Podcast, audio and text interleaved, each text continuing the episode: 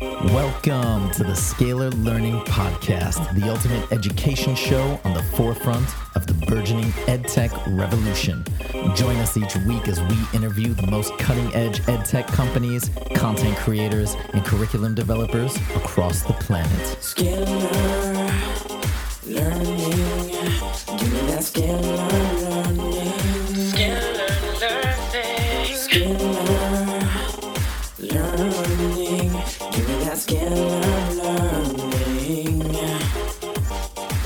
What's up, everybody? Welcome back to another episode of the Scalar Learning Podcast. I'm your host, Huzefa, as always. And today we are talking to another avant garde edtech company, a really cool one called Sphero. Okay, and that's S P H E R O. So, what is Sphero? Sphero is an e- Sphero is a Steam-based tool set that weaves hardware, software, and community engagement to promote 21st century skills. And while these skills are absolutely crucial, Sphero goes beyond code by nurturing students' creativity and ing- ingenuity like no other education program can.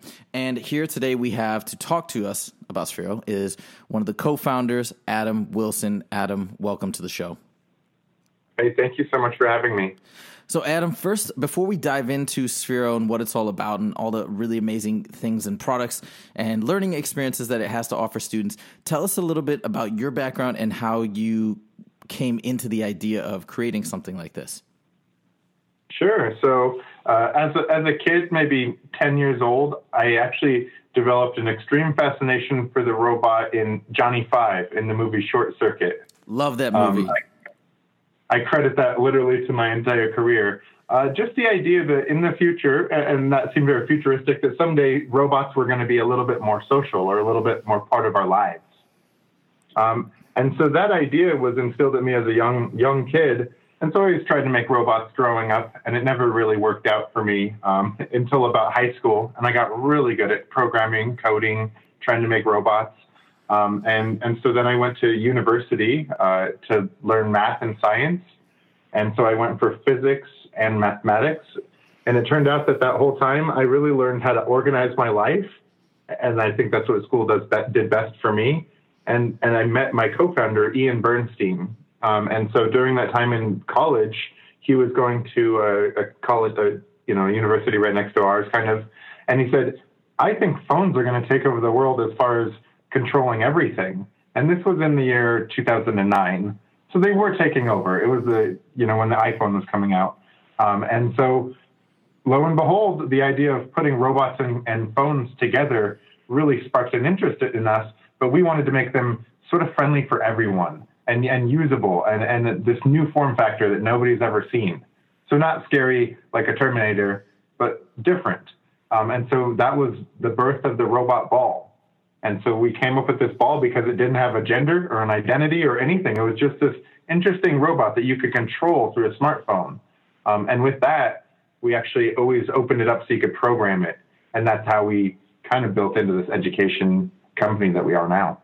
It's very interesting, and, and I think it's a it's a really endearing design that the, the little balls. Cause I've seen a lot of the videos uh, from your company of them rolling around. It's it's really cool. But so you you had a fascination with robots. You had this idea that phones were taking over the world. You wanted to merge the two, but then how, what what was it that made you guys think or realize that wait a minute, this can be not only a fun tool and an, an incredible tool, but something that can we can use to teach uh, children. When when did you guys? How did you make that revelation? Yeah, so interestingly enough, I'm I'm what I'd consider a hardware hacker. I like to take things apart. I've always kind of, you know, put new software on things. And when Ian and I met up, the number one criteria of making any robots or toys was that they had an open API. Right? And for those not super technical, that would just mean that you can send code to this robot and it'll do what you say from anything, as long as you know the code. Um, and so we said we want to make that open and available to everybody. So you could write you could have these robots do anything you want in your sort of idea or your project.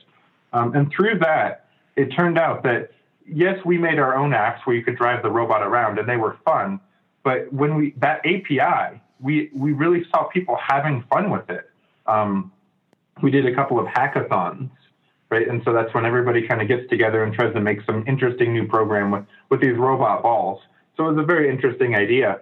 And everybody got together and they had so much fun. Honestly, some of them just learning how to code uh, because it was this output. I mean, we're so used to screens right now that if you make a ball on the screen move from left to right, it's really not that interesting. I mean, it is, but it's it doesn't blow you away.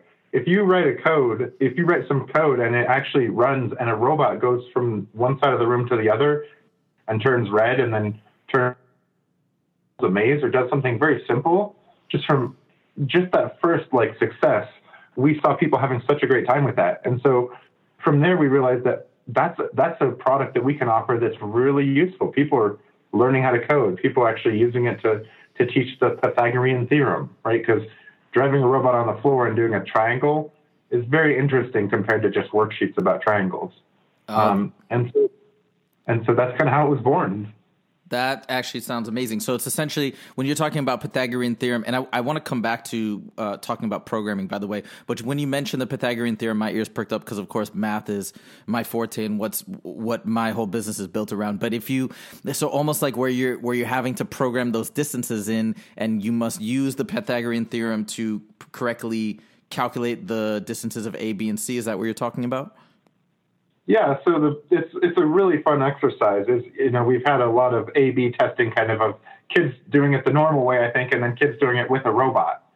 Um, and if you learn with a robot, so yeah, you go from one point, you draw a straight line, and then you have it take a right angle and do another line for a certain amount of however long they want. But then you say it's got to get back to the start, and and we have that marked with a piece of tape, like on the floor in the classroom. And so they just you know, some of them will try to figure it out by just walking it and trying to maybe figure it out. But once you teach them that there's a way to do it mathematically, it's a really important thing for the robot to actually do that, right? So this is where we had to make a, a really robust, great robot that will get right to where you wanted it to go. Like there can't be any mistakes, meaning like if the kid does this right, it should go back to the right spot. Um, it shouldn't be a fault at the robot. So Sphero and Chance will go right to the right spot. We put a lot of effort into that and the success, the instant like, okay, there's a reason to have the Pythagorean theorem. There's a, you know, look at this robot thing. Uh, it really, it really sort of highlights this educational foundation of failing, learning, you know, trying, being involved with it rather than just learning through books. I think the old school way that we probably all learned. Yep, and and and the way that it's currently being taught. Which look, I I, I think there's there's value in, in in that methodology too. But what you're saying sounds incredible, and like I'm just imagining employing it in in my classroom or with my students. It'd be so much fun, and that's that's super cool. I want to I want to jump back though to something where you're talking about in terms of hey, this actually teaches kids how to code, how to program. How important is it nowadays with technologies just sort of more and more seamlessly merging with everything that we do, pretty much taking over everything we do. How important is it for young students to uh, have an understanding of coding and programming? You know, it's an interesting topic because I obviously I don't think everybody needs to be a coder, right? Not not everybody needs to be a programmer in the future. And I just think that the idea of using computers to automate tasks, I can't imagine any field of study in any job that that wouldn't be useful. Um, and so learning how to become automated and, and or even automating your personal life. I mean, you know, there's some interesting ways to use sort of programming or this idea to become better with technology um, and, and realize that it can input and output to the real world. Um, I think that that's important for everybody. And so as the future grows and things obviously become more technical, most of the jobs there will be plenty of jobs to be programmers, but I think there's a subclass under that too of plenty of jobs where it's like automating normal, interesting tasks. And if you're going to start your own company, which a lot of people want to do as well in the future, I believe, you certainly got to know how to put up a website or something kind of basic like that. And so I just find that the idea of understanding computers is quite important to all walks of life, you know, whether it's a technical job field or not. Uh, I'm right there with you. I'm a computer science, uh, you know, computer science major as well as was a programmer once upon a time. So I'm right there with you, and I, I agree 100. percent So as you're describing these activities to me, I'm imagining them being really amazing in a in a school setting, in a classroom setting. And I know you guys have something called co- the computer science computer science foundations, which seems to be an integration into the classroom. Can you tell me a little bit about that?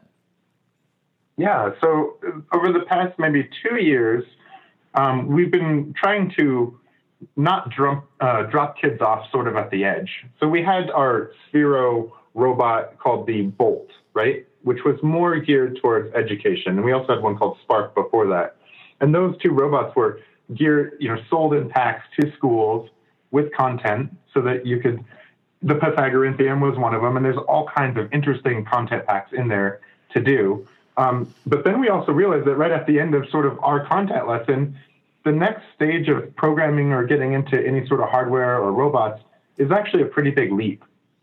Um, it, you know, you're like, well, okay, you can use Arduinos or Raspberry Pis or write JavaScript on a website, or it just kind of was a little bit more of a leap. Um, and so we thought that there's a place for us to sort of help with the next step up too. And so with Computer Science Foundations, it's addressing all the normal Computer Science Foundation um, goals, but with this interesting robot kind of at your side and, and using it to, in the same way we did for the Pythagorean theorem to learn the, the actual you know needed information for the Computer Science Foundation courses.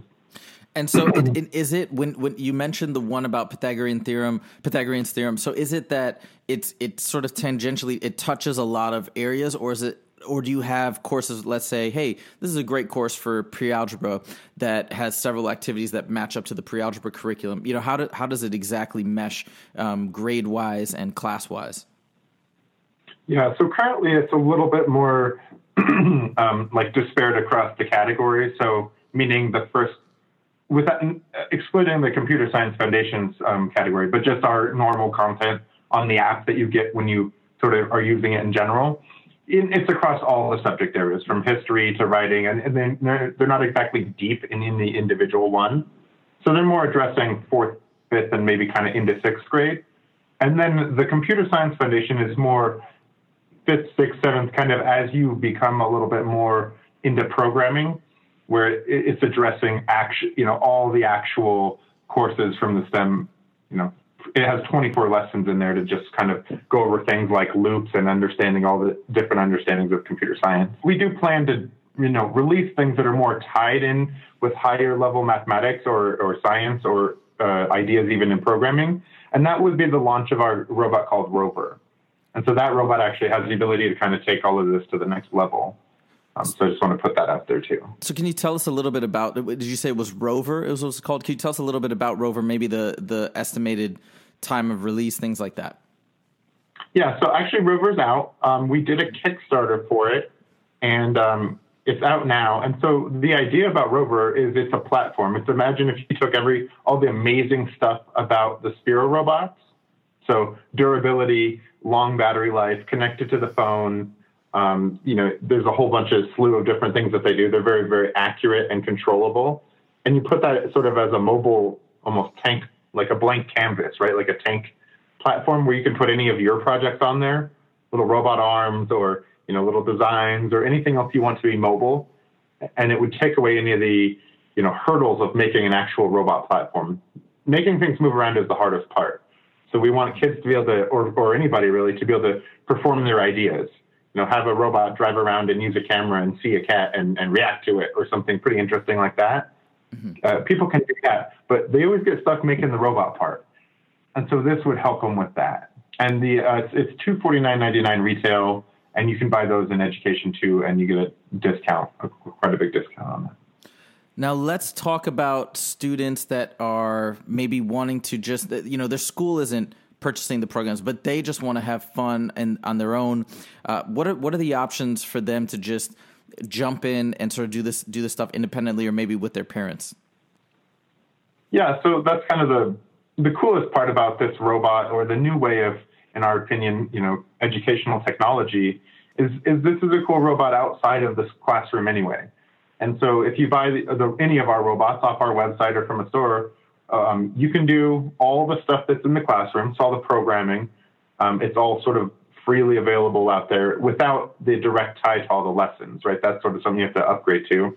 But all there, there's also a huge community of people who make their own lessons or their own code that you can mess around with.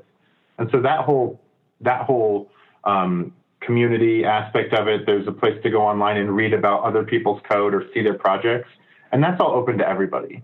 So you don't have to be in school to do that. Homeschool, curious minded people, you don't even have to, I mean, it's still cool even as an adult, right? Like I'm a, I have a, if I turn my video on and while we're chatting, I have a giant R2D2 in the background. I still like robots.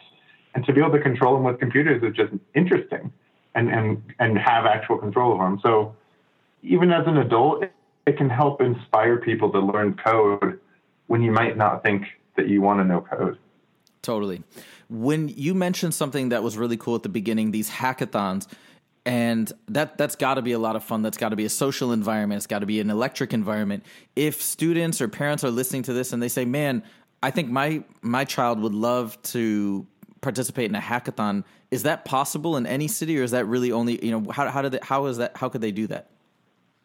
Well, interestingly enough, um, here at Sphero, we we put a lot of effort into trying to make a digital hackathon, um, and so what that would mean is that we'd give out criteria and goals where you need to write your program and submit it. So all you'd have to do was have a robot, um, and and then you could submit your code through online through this sort of competition we're going to build.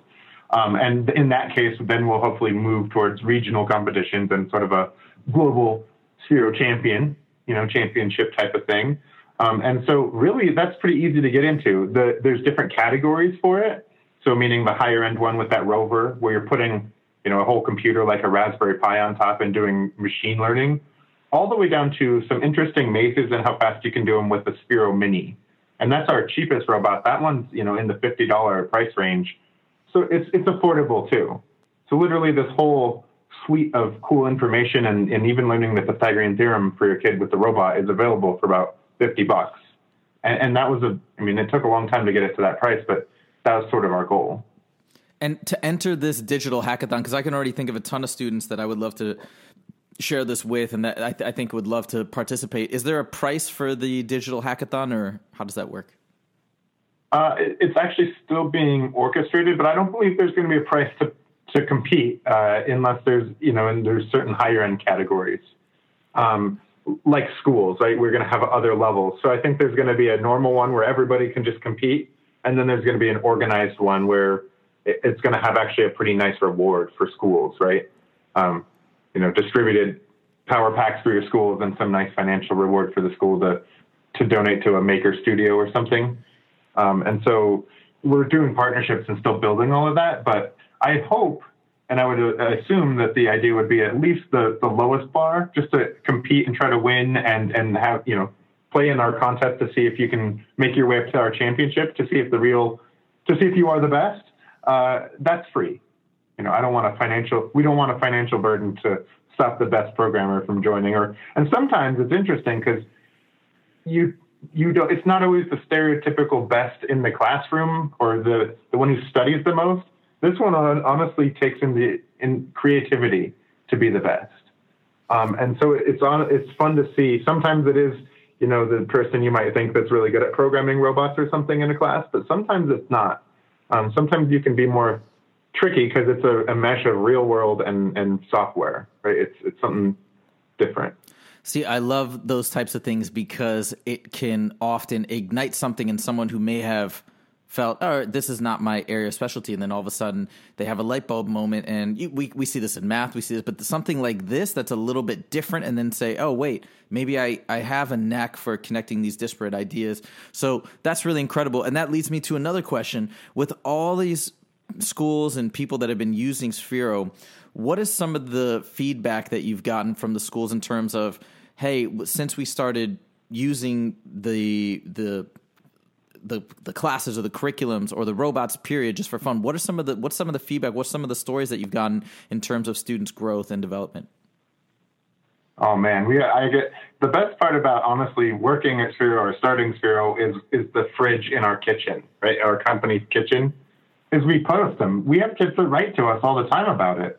Um, people who thought that they were definitely not smart enough to be a robot programmer or somebody who didn't think engineering was interesting or whatever the case may be, or a, a girl who thought I didn't really like this, and now she she's going to uh, Stanford next year, right? Early uh, to do engineering in robotics. We're like, wow, we didn't see that change. So we that's kind of one of my favorite one is just sort of the breakout students that you might not expect, or just how changing kids' lives and letting them see this, but also just you know letting the everybody in the world have access to technology like this is, is a really interesting goal from us. So when we hear, you know, kids who never have touched technology, or especially, like I said, somebody who might be struggling physically with a disability, this kind of opens them up. Like you see people be able to like, I can move the physical world with this iPad or with just code or even just with my mind. Um, and that's that's the most sentimental best part. And and we also get a lot of feedback which has improved our products, right? So we've I could go through a huge list of that, but things that make it better for them in a classroom. Awesome. All right, Adam, this is so cool. Thank you so much for for joining and telling us about Sphero. If people want to reach out and check out your products or maybe ask you guys questions, where do they go? How do they do that? Yeah, so we're uh, obviously online at sphero.com. You can kind of find all of our social media from that main page there. And I'm Adam Wilson, so you can find me on any normal social media thing too. And I respond on Twitter. So if you reach out to me on Twitter and you're a teacher, um, it's how we get a hold of each other. So I often will pass you along to our educational team or something. But I mean, we're open. Anybody at Sphero, if you find us, we're open. And we also have Sphero EDU on Twitter to to follow all the cool projects and great things going on. Awesome. So, guys, if you want to reach out to Sphero and you didn't get a chance to take down that information, well, it's a podcast, so you can always rewind. But if you don't want to rewind, you can go to our website. Just go to scalarlearning.com and go to the podcast section. You can check all this stuff out. All the links will be provided in the write up section. And make sure to check us out as well on YouTube if you want all the latest and greatest videos for SAT, ACT, and IC math prep. Also, we got a new math music video coming out anytime now on synthetic division, so make sure to keep an eye out for that. Uh, and last but not least, check back every week for new podcast episodes with up and coming ed tech companies. Thank you guys so much, and I'll see you next time. Take it easy. Scalar learning. Give me that scalar learning.